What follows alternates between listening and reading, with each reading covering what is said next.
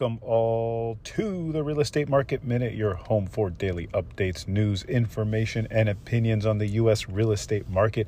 On this show, we aim to give you the confidence to buy and sell real estate through our industry knowledge and expertise. I'm your host, Mark Salib, co founder of the Salib Group, a passionate real estate professional, advisor, and investor, and love what I do.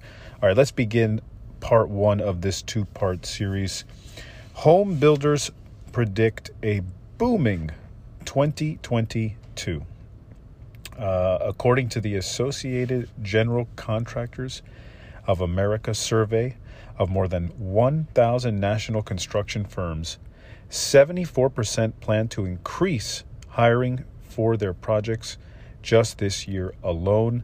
This includes single family homes and multifamily dwellings, meaning condos and uh, apartment buildings as well. So, what's it all mean?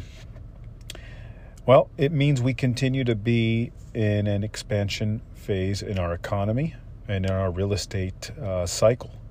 When you see positive numbers and positive sentiment from home builders, it indicates that they are trying to keep up with growing demand. In other words, they don't build or plan to build unless there are buyers to purchase what they are building.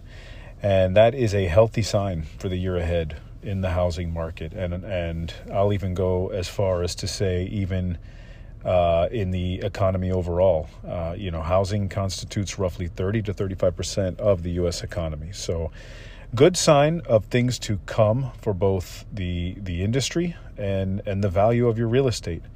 I will cover more on this in the next episode, but uh, that is all for today.